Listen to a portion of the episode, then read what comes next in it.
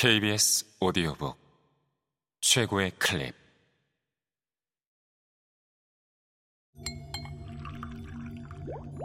KBS 오디오북.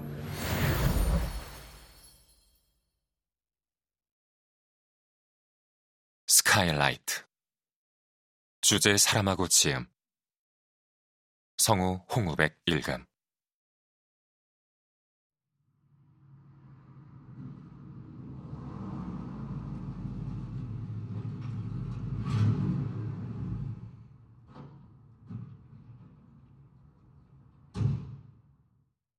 시계와 침묵 사이의 대화를 다시 방해하는 소리가 났다. 울퉁불퉁한 도로를 덜컹거리며 구르는 타이어 소리. 차가 멈췄다.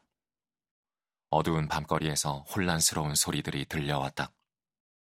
사이드 브레이크가 삐걱거리며 걸리는 소리, 자동차 문이 열리는 특유의 소리, 문을 쿵 닫는 소리, 열쇠가 짤랑거리는 소리. 주스티나는 굳이 자리에서 일어나지 않아도 누가 온 건지 알 수 있었다. 도나 리디아의 손님이었다.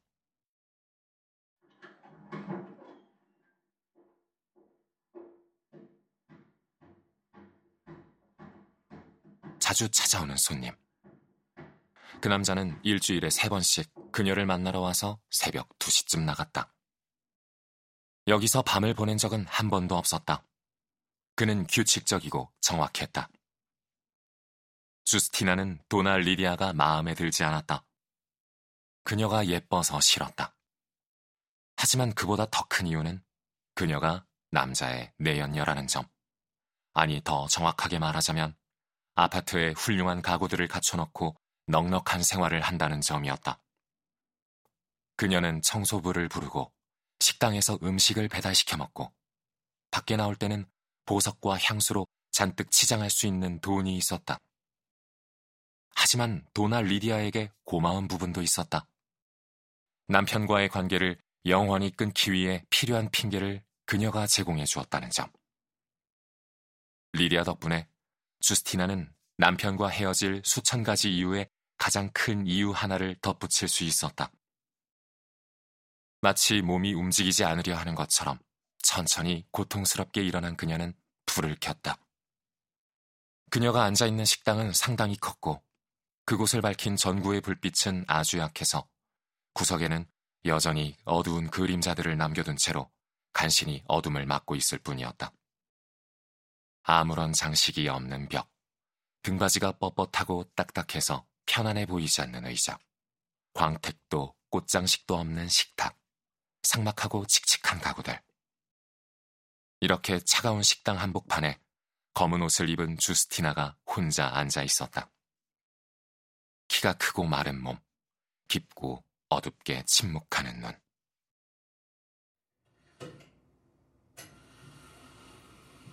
시계가 두 번 윙하는 소리를 내더니 아주 소심하게 15분을 알렸다. 9시 15분. 주스티나는 천천히 하품을 하고는 불을 끈 뒤 침실로 들어갔다. 서랍장 위에 그녀를 향해 명랑하게 웃고 있는 딸의 사진이 있었다. 이 어둡고 퀴퀴한 방에서 유일하게 밝은 물건이었다. 주스티나는 체념의 한숨을 내쉬며 침대에 누웠다. 그녀는 항상 잠자리가 뒤숭숭했다. 밤새 혼란스러운 꿈과 꿈 사이를 펄쩍펄쩍 오가다가 완전히 지치고 당혹한 채로 깨어났다. 아무리 했어도 꿈을 기억 속에 되살릴 수 없었다. 기억나는 것이라고는 그나마 그것도 육감 또는 육감에 관한 기억에 더 가까웠지만 하여튼 안간힘을 써도 열리지 않는 문 뒤에 누군가가 있다는 강박적인 느낌뿐이었다. 잠들기 전에 그녀는 마틸드의 얼굴, 목소리, 몸짓, 웃음소리, 그리고 심지어 죽었을 때의 얼굴까지도 떠올리려고 계속 노력했다. 그러면 꿈에서 꼭꼭 닫혀 있는 그 문을 열 수 있기라도 한 것처럼. 하지만 모두 허사였다. 주스티나가 눈을 감으면 마틸드가 아주 효과적으로 숨어버렸기 때문에 주스티나는 수수께끼 같은 꿈을 뒤로하고 다음날 아침 눈을 뜬 뒤에야 비로소 딸의 기억을 되찾을 수 있었다. 하지만 그런 식으로 딸을 되찾는 것은 곧 딸을 다시 잃는 것과 같았다.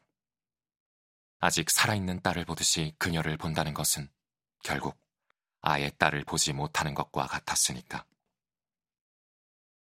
그녀의 눈꺼풀이 어둠과 침묵의 무게에 눌려 천천히 아래로 쳐졌다.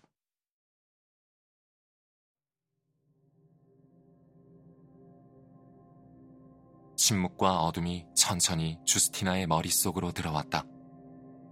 꿈들의 느린 사라방드가 곧 시작되어 그 기묘하고 괴로운 존재가 다시 나타날 참이었다. 수수께끼를 품고 잠긴 문과 함께. 그런데 갑자기 저 멀리서 필사적인 신음소리가 둔탁하게 들려왔다. 이 초자연적인 소음에 밤이 부르르 몸을 떨었다. 이미 몽롱해졌던 주스티나의 눈이 어둠을 향해 다시 열렸다.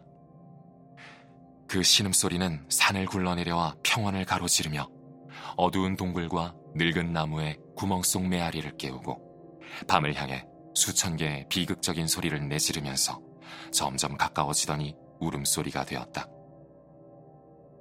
탄식 한 번에 주먹만한 눈물 한 방울이 주먹처럼 세게 떨어졌다. 주스티나의 눈은 귀를 가득 채운 그 소리가 불러낸 불안감에 맞서 싸웠다. 깊고 어두운 심연 속으로 질질 끌려가는 것 같아서 그녀는 떨어지지 않으려고 몸부림쳤다. 하지만 그녀가 떨어지는 순간 마틸드의 밝은 미소가 눈앞에 나타났다. 그녀는 그 미소에 필사적으로 매달린 채 잠속으로 곤두박질 쳤다. 음악 소리가 계속 이어지며 벽을 뚫고 별들을 향해 솟아올랐다.